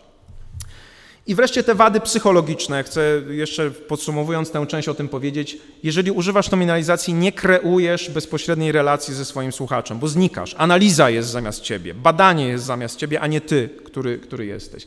Wydajesz się zarozumiały, niedostępny, więc znowu poniżasz i ktoś ci nie ufa, bo mówi chyba ty kręcisz. Jest takie, ja nie wiem, czy to jest prawda, może trzeba by było starszych od nas zapytać, ale podobno Polacy są szczególnie uwrażliwieni na tak zwaną gładką gadkę. Dlatego, że podobno było tak, że w czasach komunistycznych partia wysyłała w tak zwany teren, czyli na wieś, najczęściej młodych, wykształconych, takich jak wy, którzy zachęcali do tego, żeby do partii wstąpić, żeby partii ufać, a więc prowadzili propagandę. I teraz to zderzenie właśnie prostego rolnika z takim wykształconym z miasta, który przyjechał i wiecie jaka była nowomowa, prawda, komunistyczna, pełna nominalizacji, pełna słów trumien, prawda, mówił tym swoim językiem, to ci ludzie na niego patrzyli i mówili, on chce nas oszukać prawdopodobnie. Ludzie czują propagandę. Stąd jest taka sytuacja, że jak ktoś właśnie mówi takim złożonym językiem, no to na takiego politruka trochę wygląda, prawda? Na, na, na, na propagandystę, na kogoś, kto chce z nami, nas zmanipulować, bo mówi językiem, którego my nie możemy sprawdzić. My nie wiemy, o co mu chodzi, a on czegoś od nas chce. Prawda? Nieraz, jeżeli damy się zastraszyć, no to nieraz nawet możemy się na coś zgodzić, mimo że nie wiemy, na co się zgadzamy. Więc proste mówienie jest trochę tak jak przyjście z sercem na dłoni. Tu jestem, tak mówię, wszystko możesz zrozumieć, wszystko możesz sprawdzić. Możesz mi później powiedzieć, przecież mówiłeś. A jak używasz nominalizacji, to ten człowiek nawet nie potrafi tego powtórzyć. Dlatego, że więc nie wie, co mówiłeś, nie jest w stanie cię zweryfikować. To wszystko ma duże znaczenie psychologiczne w relacji z drugim człowiekiem, z klientem. Pamiętajcie, ja, ja oczywiście z punktu widzenia swojego doświadczenia jestem okrutnym prawnikiem kapitalistów. W związku z tym ja w moim życiu głównie pracowałem z dużymi korporacjami, ale jeżeli pracujecie w klinice prawa, jeżeli pracujecie w fundacji, to te wszystkie kwestie dotyczące poniżenia, te kwestie psychologiczne są może jeszcze ważniejsze. Bo jak ja przyjdę i zacznę chrzanić coś nominalizacjami prezes, prezesowi dużej firmy, to on mnie po prostu wyrzuci. A jeżeli przyjdzie do was człowiek, który jest zagubiony w swoim życiu, no to on będzie kiwał głową i udawał, że rozumie, a nic nie będzie rozumiał. Nawet nie będzie miał tej siły, żeby wam powiedzieć, że się źle zachowujecie przez to, że mówicie takim językiem. Więc jest to jeszcze ważniejsze, bo nie, nie będziecie mieli informacji zwrotnej. Ja ją dostanę, bo po drugiej stronie mam ludzi, którzy mają wysokie ego, duże poczucie pewności. A jeżeli pracujecie w takich innych relacjach, to często przychodzą ludzie, którzy tego nie mają. Więc jeszcze trudniej jest się przekonać, że robi się coś złego. Jeszcze bardziej, jeszcze łatwiej jest się utrzymać w przekonaniu, że jest się super mądrym, bo właśnie się powiedziało kwintesencja. prawda? To, to są ważne rzeczy, jeszcze ważniejsze w takich właśnie relacjach niż może w relacjach na poziomie takim, takim wysoko zawodowym. Jeżeli używasz nominalizacji, nie budujesz zaufania, a zaufanie jest kluczowe dla naszej pracy w, w sensie czysto etycznym. W sensie czysto etycznym. Wracam jeszcze raz do tego, dużo ludzi zastanawia się, dlaczego nagonka na elity, na lekarzy, na nauczycieli, na prawników, na sędziów okazała się tak skuteczna. Oczywiście możemy powiedzieć, że populizm, możemy powiedzieć, że propaganda, ale trzeba też spojrzeć i uderzyć się we własne piersi. Czy to nie jest tak, że my wielokrotnie tym sposobem mówienia, komunikacją ludzi poniżaliśmy? W taki sposób, że oni nie rozumieli tego, co się do nich mówi. Znacie ten już stary y, dowcip, chociaż nie jest dowcipem, jak dwóch rolników przychodzi do sądu administracyjnego, sąd ogłasza wyrok, wiecie, jakie są wyroki w sądzie administracyjnym, uchyla się decyzje i tak dalej. Sąd skończył, chce wychodzić, a oni dalej stoją. No to czytaj im jeszcze raz. Skończył, chce wychodzić, oni dalej stoją. No więc jeden sędzia przyszedł i mówi, pan wygrał, pan przegrał. Przełożył ten komunikat na coś, co ma znaczenie dla życia tych ludzi, no i wtedy sobie poszli. E, więc to mówienie wcześniejsze, oczywiście ono jest wymuszone pewną formułą, pokazuje, że ten język zupełnie nie trafia. Żeby była jasność, inni też mają taki problem. Ja, jak prowadzę takie szkolenia dla lekarzy, to często przypominam rzeczywistą, rzeczywistą, rzeczywisty dialog pomiędzy lekarzem i pacjentką, który brzmi tak. Wejdzie, rozbierze się, położy się, jest w ciąży, Przepraszam, że się śmieję, bo to jest tak głupie, że aż śmieszne, ale to nie jest śmieszne, tak? No bo to, to, to jest bezosobowe, tam nie ma człowieka, nie ma w ogóle żadnej relacji, prawda? Jest jakby traktowanie jak niby proste, można powiedzieć, ale pełne pogardy i pełne poniżenia. Trzeba o tym pamiętać, że język jest takim narzędziem, które może ranić, prawda? Może ranić nawet wtedy, kiedy wydaje się, że jest bardzo mądry, bo, bo ludzi poniża, dlatego to jest takie ważne. Jeszcze jedna bardzo ważna techniczna kwestia dotycząca nominalizacji. Kiedy wchodzicie w życie zawodowe, to, to nie chodzi tylko że mówicie do świata zewnętrznego, do swoich klientów, ale na przykład zarządzacie swoim zespołem jako prawnicy. No bo awansujecie, stajecie się menadżerem, macie pod sobą ileś tam osób, musicie w związku z tym nauczyć się jednej z najtrudniejszych umiejętności, jaką jest delegowanie zadań. Delegowanie zadań jest trudną umiejętnością, bo trzeba odpuścić. Trzeba, trzeba powiedzieć sobie, być może ja bym zrobił lepiej, ale nie zrobię wszystkiego, bo doba ma tylko 24 godziny, więc muszę dać to innym ludziom, żeby mogli to zrobić, muszę im wytłumaczyć, jak mają to zrobić i zrobić to w taki sposób, żeby im było to zrobić jak najłatwiej. Tak samo tych ludzi gdzieś później trzeba ocenić. No, pracodawca, szef zespołu daje wskazówki, ocenia, chce, żeby, chce też swoim ludziom pomóc, żeby oni stali się lepsi, żeby byli, byli sprawniejsi. I teraz, jeżeli w takiej komunikacji używacie nominalizacji, to problem, jaki się pojawia, jest taki, że nominalizacja jest niejednoznaczna. Słowa trumny są niejednoznaczne. A w związku z tym wydaje wam się, że coś przekazujecie, ale nie przekazujecie. Wydaje wam się, że uczycie, ale nie uczycie. No i oczywiście, jak nikt tego nie sprawdza, na uniwersytecie dopiero na egzaminie sprawdzamy jak oblewacie egzamin, to mówię, że to jest wasza wina, chociaż być może często jest nasza. Natomiast w pracy to jest jednak ważne, żeby ta komunikacja była skuteczna. Jeżeli ja na przykład mówię, musisz zmienić swój sposób bycia, to co to w ogóle znaczy? Jeżeli mówię, potrzebuję większego zrozumienia z Twojej strony. Tak? Piękna nominalizacja, zrozumienie, bardzo taka ładna, prawda? Musimy, ale to, to jest bardzo niejasne. Tak? Jeżeli ja powiem, potrzebuję, żebyś zrozumiał, to muszę powiedzieć co, tak? A w związku z tym konstrukcja zdania wymusza na mnie większą precyzję. Jak mówię, oczekuję od ciebie większego zrozumienia, kropka, to wydaje mi się, że coś powiedziałem, ale nie powiedziałem, co ty masz zrozumieć. Jak powiem to w normalny sposób, chcę, żebyś lepiej rozumiał, nie wiem, potrzeby Twojego kolegi albo y, sytuację biznesową naszego klienta i w związku z tym musisz coś tam przeczytać albo musisz do niego pojechać, to nagle moja rada staje się bardziej konkretna. Tu to jest naprawdę bardzo ważne, jeżeli mówię, oczekuję od ciebie profesjonalizmu. Co to znaczy profesjonalizmu? Prawda? Jeżeli już na, nawet zamienię to na, czaso, na przymiotnik, powiem, oczekuję, żebyś był bardziej profesjonalny, no to aż się prosi, żeby powiedzieć w czym, tak? w jakim działaniu, w tym jak mówisz, w tym jak się ubierasz, w tym jak, jak się komu... no nie wiem, w czymś tam jeszcze masz być bardziej profesjonalny. Wymusza na mnie język większą precyzję. A nominalizacja pokazuje, że myślę nie jak filozof, nie myślę analitycznie, tylko myślę w sposób, który no właściwie może znaczyć bardzo dużo różnych rzeczy. Starannie, staranne wykonanie, pełna odpowiedzialność, efektywność to są słowa, które niby coś mówią, ale tak naprawdę niewiele. Więc także w tym aspekcie wasza komunikacja, która wpływa na to, na ile wasz zespół jest skuteczny, jest kluczowa dla waszego sukcesu zawodowego. Dlatego, że jeżeli będziecie tak gadać, no to ludzie będą sfrustrowani, będą próbowali zgadywać, o co wam chodzi i nie będzie to efektywne. I nie będziecie pracować jako zespół w sposób właściwy. Więc także w tym zakresie, tych wewnętrznych przekaz przekazań, delegacji, zadań, w zakresie oceny i próby po, jakby y, tak, takiego pomagania ludziom w tym, żeby oni mogli lepiej robić to, co robią, nominalizacji trzeba unikać, dlatego że one zagmatwają język, powodują, że on nie jest precyzyjny, no i nic z tego sensownego e, nie wychodzi. E, tu macie inne jeszcze przykłady tego właśnie, że nominalizacja nie jest konkretna. Życzę powodzenia. W czym, tak?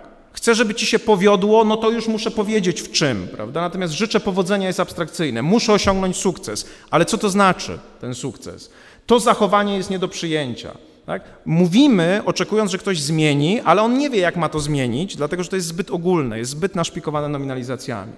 Więc taka komunikacja jest nieczytelna, niejednoznaczna, nie odnosi skutku i czyni z Was mało skutecznych, akurat w tym przypadku menadżerów. I to jest drugi aspekt, który psuje waszą, wasz profesjonalizm nie tylko w relacji zewnętrznej do klienta, ale też w relacji wewnętrznej dotyczącej zespołu, z którym się y, rozmawia, bo rezultat, którego wy oczekujecie, nie jest, nie jest dla tego człowieka jasny. To jest naprawdę kluczowe.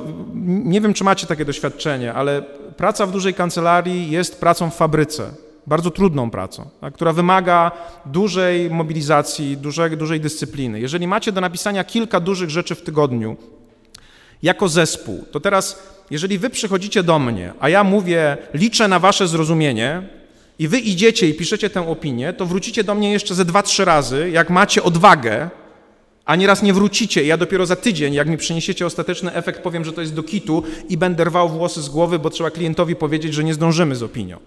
Natomiast jeżeli powiem Wam dokładnie, precyzyjnie, czego potrzebuję, to poświęcimy chwilę na to i dzięki temu ta opinia zostanie napisana tak, jak y, powinna być napisana. Wiecie, ponownie, robimy takie badania, które badają umiejętności komunikacyjne naszych pracowników, menadżerów. Wiecie, jaka jest różnica w zakresie szybkości i skuteczności delegowania pomiędzy człowiekiem, który nie ma tej umiejętności delegowania komunikacyjnej i tym, który ma? Na zdelegowanie pracy fachowiec potrzebuje 15 minut, niefachowiec 45. Trzy razy dłużej. Trzy razy, może wam się wydaje, że to nie jest dużo, to jest bardzo dużo. Tak? To jest trzy razy dłużej, dlatego że on poświęci najpierw 15 minut, pogada swoimi nominalizacjami, samozadowolony zrobi sobie kawkę, ten przyjdzie za chwilę jeszcze raz i powie, mm, ale tutaj nie do końca rozumiem, prawda? No i znowu powie i za trzecim razem może się uda. A ten, kto wie, jak, no to zrobi to szybciej. I dzięki temu jest w stanie, uwaga, wiem, że się nie spodziewacie tego z moich słów, z moich ust, wyjść wcześniej do domu. Nie? Niekoniecznie po 16 godzinach. Nie? Może wyjść po 8 robiąc dokładnie taką samą pracę, jeżeli oczywiście wcześniej spędzi 16 na tym, żeby się tego nauczyć, prawda? Żartuję sobie trochę, ale tak jest. Zwróć, to jest może to was zachęci. Może wszystko, co mówiłem, w ogóle nie ma żadnego znaczenia, ale to was zachęci.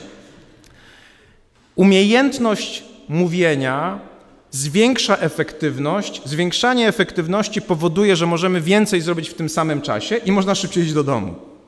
To jest ważne. Dla utrzymania life-work balance to jest bardzo ważne. Jeżeli ja poświęcam, mam 10 pracowników i potrzebuję na każdego 15 minut, żeby mu zdelegować, to idę szybciej do domu niż jak na każdego potrzebuję po 45. Tak, to jest jasne. A żeby to zrobić, muszę dobrze mówić. Muszę mówić konkretnie, muszę mówić w taki sposób, który, który dla ludzi jest zrozumiały. Kilka mam dla Was ćwiczeń jeszcze, tak żeby to nie było takie bardzo abstrakcyjne, dotyczących usunięcia nominalizacji. Spróbujmy na tych przykładach, ja teraz podam zdania, czy takie sformułowania, gdzie są nominalizacje. Proszę Was, żebyście podali propozycję usunięcia tej nominalizacji. Przedmiotem pierwszej części wypowiedzi jest. Jak można by było to zmienić, żeby brzmiało normalnie?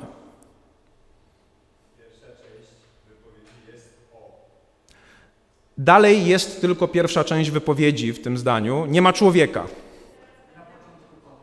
No na przykład, na początku mówię, ja, tak, zwróćcie uwagę, nawet ta zmiana, którą zaproponowaliśmy, był, była trochę lepsza, ale dalej nie ma człowieka, nie ma podmiotu, który mówi, jest przedmiot pierwszej części albo sama pierwsza część, tak? Coś zupełnie nieosobowego. Więc dodanie kogoś, kto coś robi, już powoduje, że ta nominalizacja znika i staje się bardziej atrakcyjna. Czyli na przykład można powiedzieć, w pierwszej części wypowiedzi przedstawiamy albo przedstawiam. Ja, człowiek, stoję za tym i biorę za to odpowiedzialność. Inny przykład. Konkluzja przedstawionych analiz sprowadza się do twierdzenia. Tak? Konkluzja, analiz, twierdzenia, słowa trumny, nominalizacja. Jak to można lepiej powiedzieć?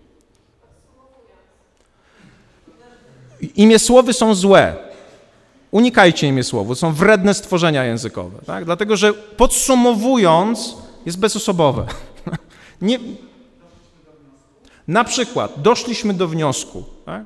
Do, my doszliśmy do wniosku, prawda? Więc znowu to jest bardzo łatwe. Albo w naszej konkluzji stwierdzamy, znowu my jesteśmy. Zobaczcie, jest to krótsze, o wiele krótsze, prawda?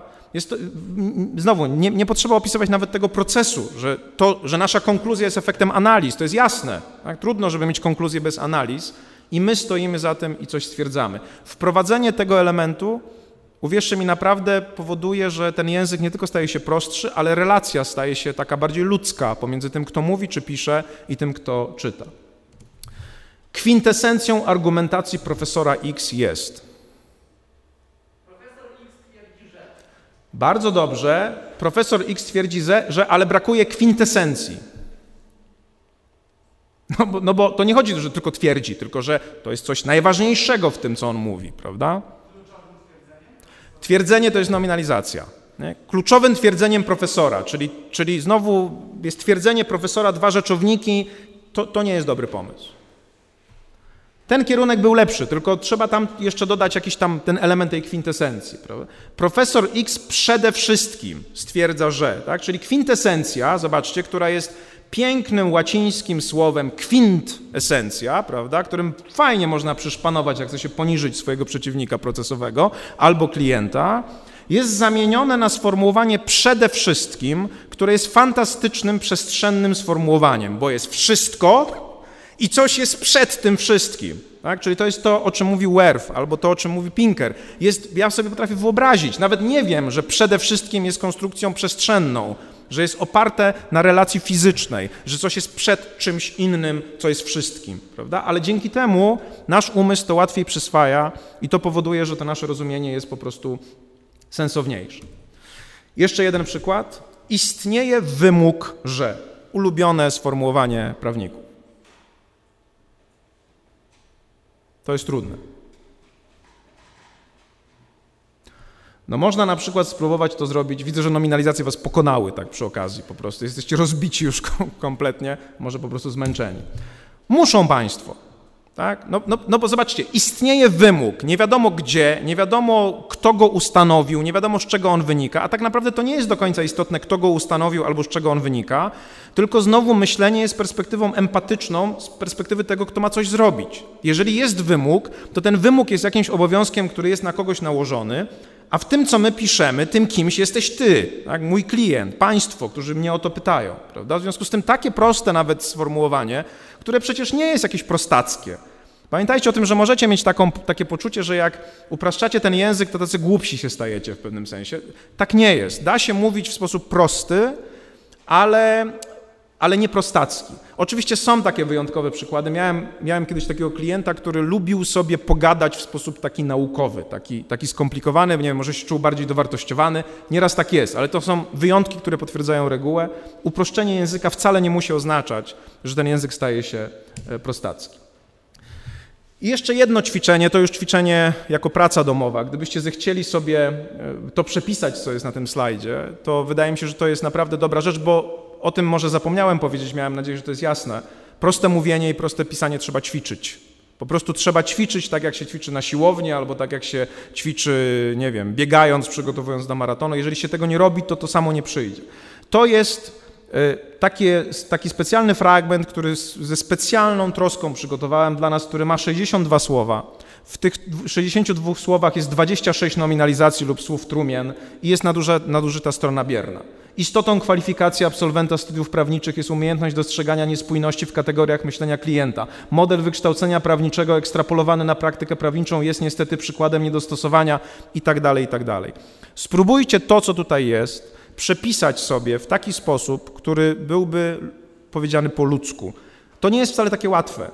Bo, bo mówię, to się wydaje mądre, to się wydaje złożone, ale to trzeba robić, dlatego że taki język zabija. Zabija wszystko, zabija relacje, zabija skuteczność, zabija wasz profesjonalizm. Tak nie wolno mówić, po prostu tak nie wolno mówić, tak nie wolno pisać.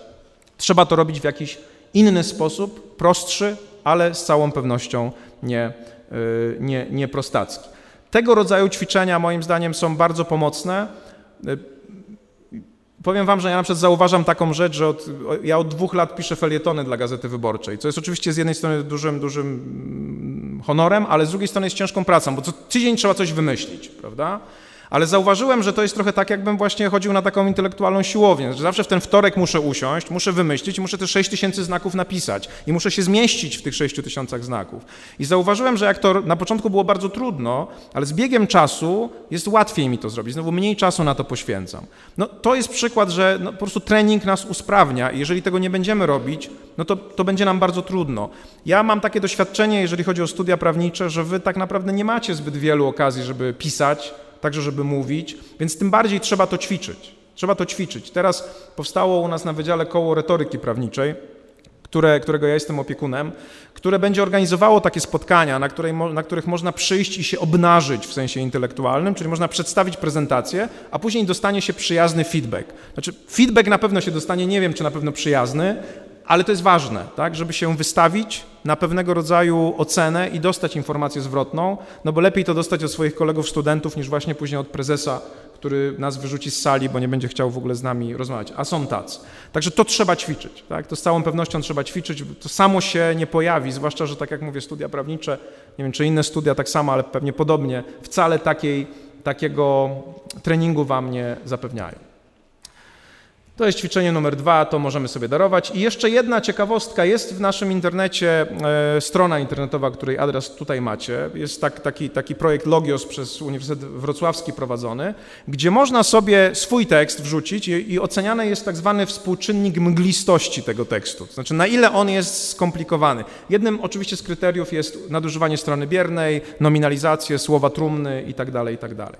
Ten, ten współczynnik jest bardzo interesujący, dlatego że to jest współczynnik FOG, tak jak mgła, e, i on jest w liczbach wyrażany, znaczy tam jest chyba od 5 do 22 i to są lata edukacji, które są potrzebne, żeby zrozumieć wasz tekst, prawda? Więc jeżeli e, macie FOG 5, to znaczy, że po 5 latach edukacji, czyli powiedzmy piąta klasa, da się zrozumieć. Jeżeli macie FOG 22, to bez studiów doktoranckich ani róż, prawda? Nie da się tego tekstu zrozumieć. Bardzo ciekawe jest takie podtrenowanie, na przykład właśnie weźcie swój jakiś tekst, który ostatnio napisaliście, wrzućcie tam i zobaczcie, jaki macie poziom.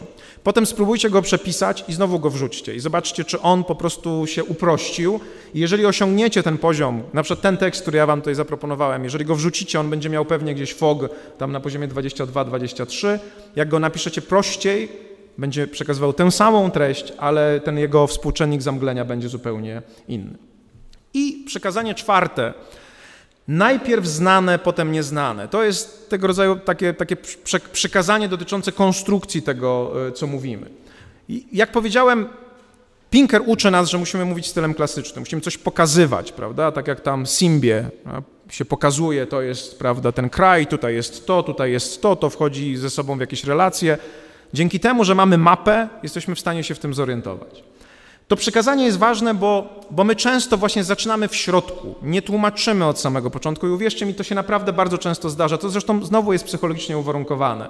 Ponieważ ja często te opinie sprawdzam, no to, to, to widzę, że człowiek, który pisze opinię na 25 stron, naprawdę dużo wie na ten temat, ale zapomina w tym wszystkim o tym, że tam jest jakiś człowiek, któremu to trzeba jeszcze przekazać. I na przykład to podsumowanie zaczyna się gdzieś w środku, nie od najważniejszych rzeczy, nie zaczyna się od pokazania tego, co klient już wie, żeby można było wprowadzić to, czego on nie wie. Ta zasada, najpierw znane, później nieznane, ona dotyczy wszystkich komunikacji. Uczenia w szkole, na studiach, rozmawianie z klientem, rozmawiania z pracownikiem, także pisania prac naukowych. To jest bardzo ważna rzecz, którą na przykład na na seminariach magisterskich o, niej mówimy, wtedy, kiedy przygotowuje się na przykład prace magisterskie, czy kiedy jest się promotorem doktoratu, prace na wyższych poziomach.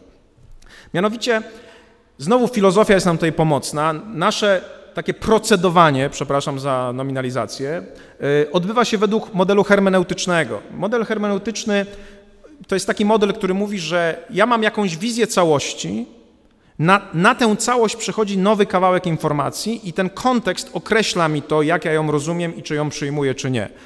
To jest bardzo prosta zasada. Jeżeli macie dobrego przyjaciela i nagle ktoś przychodzi, czyli wasze rozumienie całościowe tego, jego przyjaźni, waszej relacji jest pozytywne, to jest mój przyjaciel, nagle przychodzi do was nowa informacja, w której ktoś mówi: Słuchaj, słyszałem, jak cię obgadywał w kawiarni z kimś innym, to ta informacja nie pasuje do tej całości i najczęściej będzie przetworzona, to znaczy zostanie odrzucona, ażeby zachować całość wizji tej, która była wcześniej. Natomiast jeżeli ta informacja jest już taka, że nie możemy się przed nią obronić, bo sami słyszeliśmy, że nas obgadywał, to ta informacja, która jest kawałkiem, zmieni całość. Już nie będzie naszym przyjacielem, albo przynajmniej będziemy mieli w stosunku do niego jakąś nieufność. Tak samo, kiedy podchodzimy do jakiejś sprawy, mamy, na przykład jesteście sędzią, tak? no to znacie prawo karne, powiedzmy, znacie kodeks karny i nagle lądują jakieś akta sprawy u was, akt oskarżenia. No i akt oskarżenia mówi, o co jest oskarżony człowiek i jaki człowiek. No więc jeżeli na przykład wiecie, że to jest recydywista, to już macie jakąś wizję tego człowieka. Jeżeli wiecie, jakiego rodzaju to jest przestępstwo, to też już macie mniej więcej wizję taką całościową, hermeneutyczną, o, o, co chodzi w tego typu przestępstwach. Nie możecie się od tego uwolnić. Taki jest schemat ludzkiego myślenia.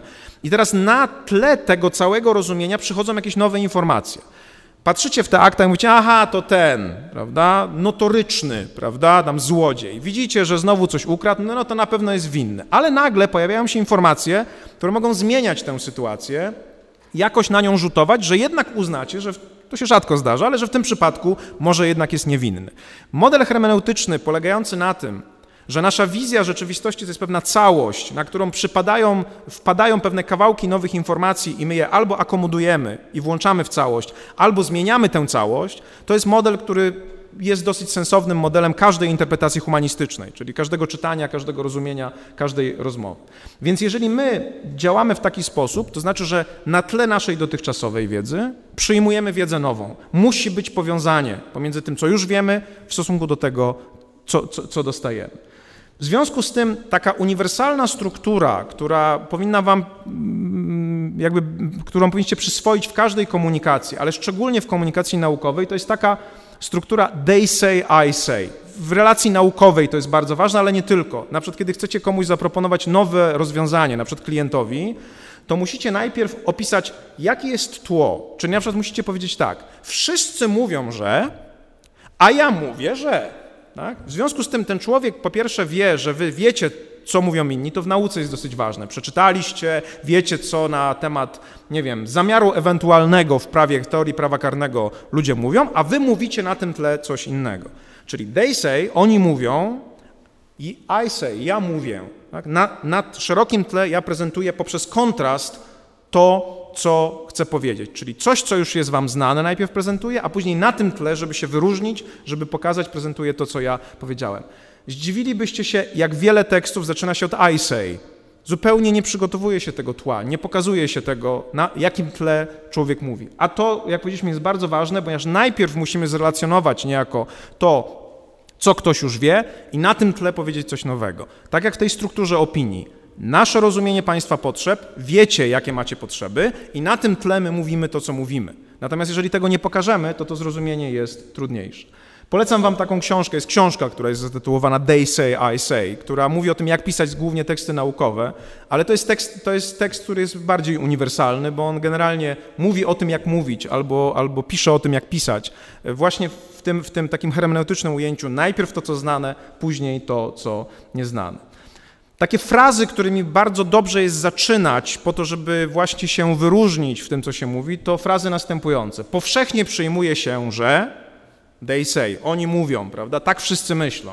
Większość przedsiębiorców uważa, że mogłoby się wydawać, że zazwyczaj rozważa się w tym aspekcie tylko dwie opcje, a ja proponuję trzecią, prawda? I to jest komunikacja, która bardzo dobrze przechodzi od tego, co znane, do tego, co nieznane. Często na przykład w prezentacjach jest taki problem polegający na tym, czy Jeżeli dało się ludziom tekst do przeczytania, to czy mówić o tym tekście, czy od razu wchodzić w główne tezy? Zawsze trzeba coś o tym tekście powiedzieć. Nie tylko dlatego, że ludzie zazwyczaj nie czytają, ale też dlatego, że trzeba ludziom właśnie przypomnieć pewną mapę przestrzeni, w której będziemy się poruszać. Będą Wam za to wdzięczni. Oczywiście dobrze jest to określić mianem Oczywiście wszyscy wiedzą, że i powiedzieć, co niby wszyscy wiedzą, bo nie wszyscy wiedzą, prawda? Ale, ale to jest bardzo dobry mechanizm, który najpierw mówi o tym, co znane i na tym tle prezentuje to, co nieznane. Frazy z zakresu I say to właśnie takie jak istnieje jednak także inna, mniej znana opcja. Tutaj są te opcje powszechne, a to jest ta inna, którą ja chcę prezentować. I już macie ciekawość tego człowieka i on już wie, w jakiej przestrzeni wy się poruszacie.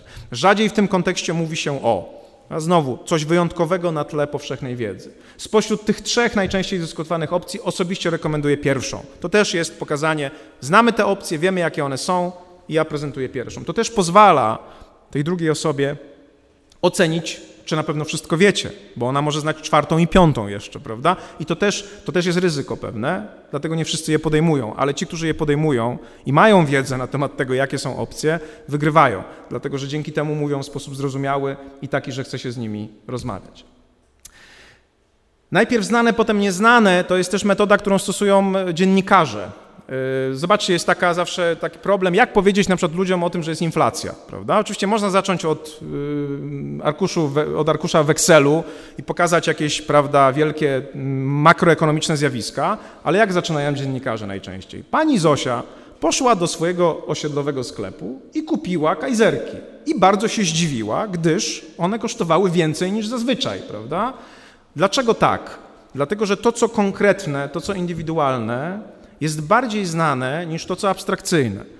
Ostatnio dostałem tekst mojego kolegi, takiego Włocha, który pisze o, o, teorii prawa i on chciał pokazać, że pewne ewolucyjne teorie zachowań ludzkich albo takie, takie naturalistyczne teorie są do kitu, kompletnie nie nadają się do analizowania prawa i mógł zacząć od jakiegoś wysokiego C, a zaczął w taki sposób. Mój pies Angus dużo rozumie, prawda? I zaczynał w poważnym artykule naukowym. I opisuje tego psa, co on rozumie, czego on nie rozumie, i w pewnym momencie pokazuje, że oczywiście, mimo że to mądry pies, ma pewne ograniczenia. I e, istoty normatywności może na przykład nie zrozumieć. I w ten sposób pokazuje, że istnieje przepaść pomiędzy światem zwierząt a światem ludzi. Nie ma racji kompletnie, oczywiście, ale nie to jest tematem naszej dzisiejszego, naszego dzisiejszego spotkania. Chodzi o jego taktykę. Zaczyna od czegoś bardziej konkretnego od psa i przechodzi do rzeczy bardziej ogólnych. Czy możemy teorię ewolucji zachować, która stosuje się głównie do zwierząt, możemy zachować, zastosować ją do kultury? Czy możemy powiedzieć, że instytucje prawne ewoluują tak jak organizmy na przykład, prawda?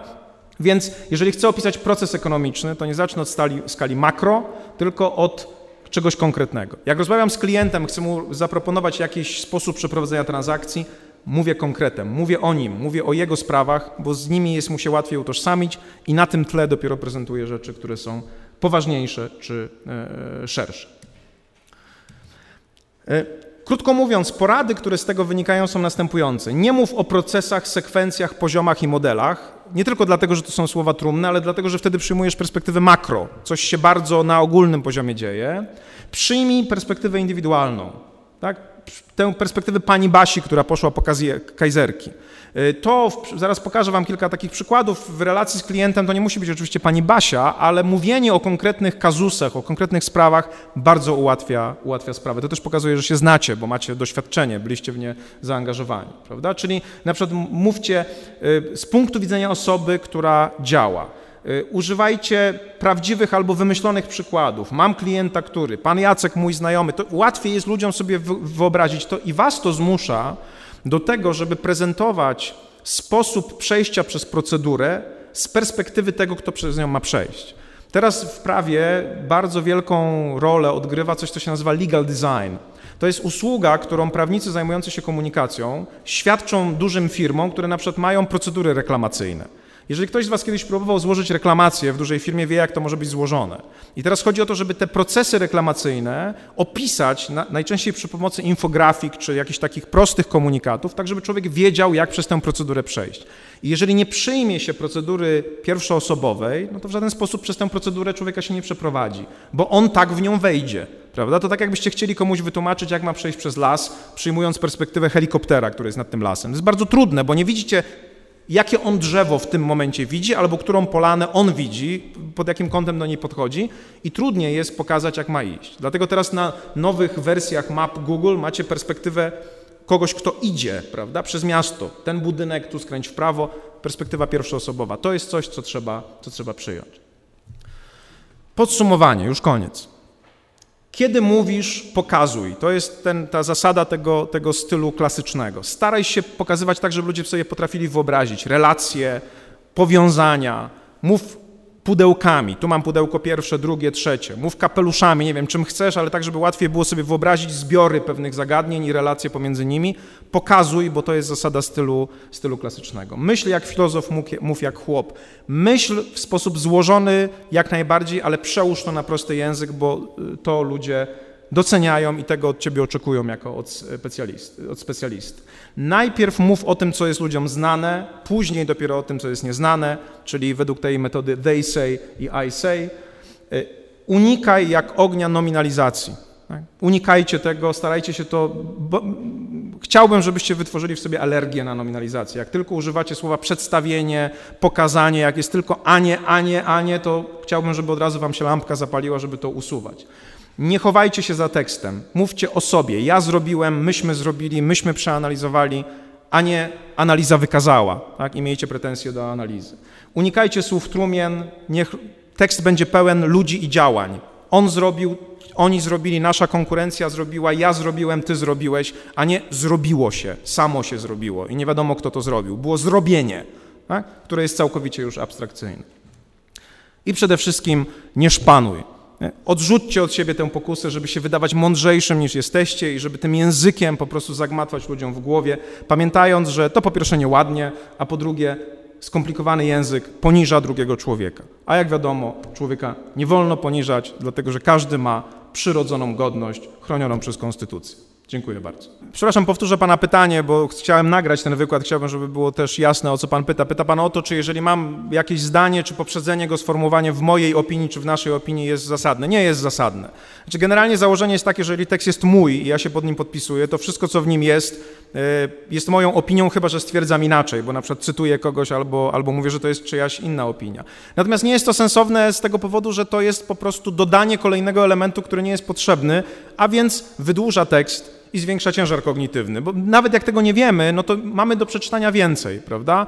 A gałki oczne też się męczą. Naprawdę, tak? Więc jeżeli możecie, to wyrzućcie to. Ja mam kolegę w kancelarii, który szczególnie takie elementy y, właśnie usuwa, takie zdania wprowadzające, prawda? Jest ich więcej. Należałoby stwierdzić, że Ulubione zdanie prawników. No, stwierdzasz to zaraz i nie musisz mówić, że należałoby stwierdzić, prawda? No, jeżeli stwierdzasz, no to najwyraźniej należało stwierdzić, prawda? Bo gdyby nie należało, to byś nie stwierdzał. Więc takie zdania, takie frazy wprowadzające, one są niepotrzebne, wydłużają tekst i bardzo często, nie bardzo często, zawsze je wyrzucamy, wycinamy je i jest ich bardzo dużo. Moim zdaniem one też wynikają z pewnego rodzaju takiej niepewności tego, kto mówi albo pisze i nie należy ich używać. Generalnie, jeżeli możecie skrócić tekst, a uwierzcie mi, mi się kiedyś zdarzyło tekst, który miał 16 tysięcy słów, skrócić do 7 tysięcy i uważam, że mówi dokładnie to samo. Co więcej, chyba Tolstoj powiedział kiedyś, że jeżeli napiszecie książkę na 1600 stron, a później ją skrócicie do 200, to ona będzie lepsze, lepsza, a te 1600 stron i tak tam będzie, prawda? E, więc, więc to, to jest bardzo trudne, ale trzeba próbować, więc im krócej, tym lepiej. Proszę bardzo, może ktoś z Was jeszcze. Proszę mi pozwolić na pewną ironię związaną z naszą ostatnią reformą punktacji. E, e, to zależy do jakiego czasopisma pani pisze. Jeżeli pani pisze do czasopisma, które ma 140 punktów, takie jak przegląd sejmowy, to tam muszą być nominalizacje moim zdaniem, bo to jednak nie, nie w kij dmuchał, prawda? To jest jednak poważne czasopismo.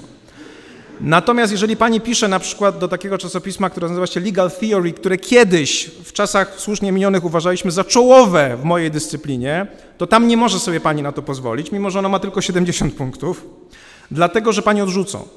Bo edytor, który spojrzy na to, który odrzuca 94% tekstów, które dostaje, bo taka jest konkurencja na tym poziomie, jeżeli nie zrozumie w pierwszym momencie abstraktu i nie powie wow, to jest coś nowego, bo na przykład jest they say, I say. Wszyscy mówią to, a ty mówisz to. Jeżeli on będzie musiał się głowić nad tym, to on tego nie będzie robił, tylko dostanie pani desk rejection po prostu, w ogóle bez, bez nawet wysłania do, do, do recenzentów. Moje doświadczenie, powiem, pozwólcie, że się pochwalę. Udało mi się ostatnio opublikować tekst w dobrym czasopiśmie. Oczywiście nie może się ono równać pod względem punktu z przeglądem sejmowym, ale było to moje marzenie, żeby to zrobić. Pracowałem nad tym tekstem 4,5 roku. Tak? I, uwaga, musiałem go upraszczać około 17 razy, dlatego że wcześniej dostawałem rejections, które mi wskazywały, co jest nie tak. I najczęściej one wskazywały, że mimo, że ja tak długo nad nim pracowałem, to coś jest niejasne, że trzeba to napisać inaczej. I dopiero za którymś tam razem udało mi się osiągnąć taką jasność w tym tekście, że, że on został zaakceptowany. Więc już mówiąc zupełnie poważnie, Oczywiście musicie przyjmować różne strategie komunikacyjne. Może być tak, że wasz promotor jest tak jak mój promotor, ten kiedyś, który mówi, że nad każdym zdaniem trzeba myśleć 10 minut. Wtedy macie łatwą sytuację, bo łatwo jest napisać taką pracę, uważam, tak? żeby ona była skomplikowana. Natomiast jeżeli naprawdę chcecie pisać y, pracę naukową na poziomie wybitnym, międzynarodowym, musicie się nauczyć pisać prosto. Naprawdę. To, to weźcie sobie kilka takich artykułów z dobrych czasopism prawniczych, prawda? Na przykład, nie wiem, Oxford Journal of Legal Studies albo nie wiem, Modern Law Review i zobaczcie, jak te teksty są napisane. Tak? I uwierzcie mi, naprawdę nie będziecie mieli problemu ze zrozumieniem tego tekstu. Yy, oczywiście mogą się zdarzyć jakieś trudniejsze, ale dobra praca naukowa, dobre publikacje nie muszą się chować za jakimś skomplikowanym językiem. Po prostu czyta się i człowiek od razu wie, że ten ktoś, kto to mówi, zna się na tym, co mówi, ma coś ważnego do powiedzenia i nie ma czasu na głupoty, czyli na nominalizację, na, na, na, na zagmatwanie. Ale tak jak mówię, rozumiem, o co, o co pani mnie pyta. Nieraz może być tak, że trafia pani na kogoś, kto ma niższy standard, chociaż jemu się wydaje, że on jest wyższy. No i wtedy po prostu trzeba przeżyć, trzeba się dostosować. Ale, tak jak mówię, na pewnym poziomie po prostu trzeba pisać prosto. Nie ma, nie ma innej w ogóle możliwości i na pewno, ja, ja zresztą myślę, że jednym z przyczyn, jedną z przyczyn, dla których nasza nauka nie jest jednak na szczycie, zwłaszcza jeżeli chodzi o nauki humanistyczne czy prawne, jest to, że my, my mamy problem z takim pisaniem. U nas Rzadko się wydaje takie książki jak na przykład Pinkera czy, czy, czy They Say, I Say. Po prostu na to się tak nie, nie zwraca takiej uwagi. Ale tak trzeba robić z całą pewnością. Czy jeszcze ktoś z Państwa? Ja myślę, że język prawniczy jest złożony na poziomie legislacyjnym. Język tekstu prawnego musi być złożony. Ja też mówiłem o tym parę razy, że tego się nie da ominąć. Kiedyś był taki eksperyment na Węgrzech, że powiedziano, że się nie będzie publikowało tekstu, dopóki właśnie prosty rolnik nie zrozumie tego tekstu prawnego. Szybko to zarzucono, po prostu, bo język prawny, język tekstu prawnego musi, może być skomplikowany, ale my mamy go przełożyć na język prawniczy, kiedy mówimy do klienta i za to nam płacą. I po to tak długo studujemy, żeby umieć to zrobić po prostu. Więc ja bym odróżnił te dwie kwestie. Język prawny może i musi być nieraz bardzo złożony, żeby był precyzyjny, prawda, tak jak mówisz. Natomiast język prawniczy, którym my o nim mówimy i tłumaczymy, musi być prosty i może być prosty. Ja, ja mogę tylko powiedzieć, że w opiniach prawnych, które w mojej kancelarii się przygotowuje, treść przepisów właściwie się nie pojawia. Nie dlatego, że jej nie znamy, tylko dlatego, że klient nam ufa, że my ją znamy, nie musimy jej cytować. Tak? Po prostu on, my jesteśmy po to, żeby mu wytłumaczyć, a nie po to, żeby mu pokazać i udowodnić, że go nie oszukujemy. Więc to też jest pewna różnica, że ten język prawny jest zabójczy dla klienta, dlatego musi mieć to przełożone jak, tak jakby się mówiło, do dwulatka nieraz.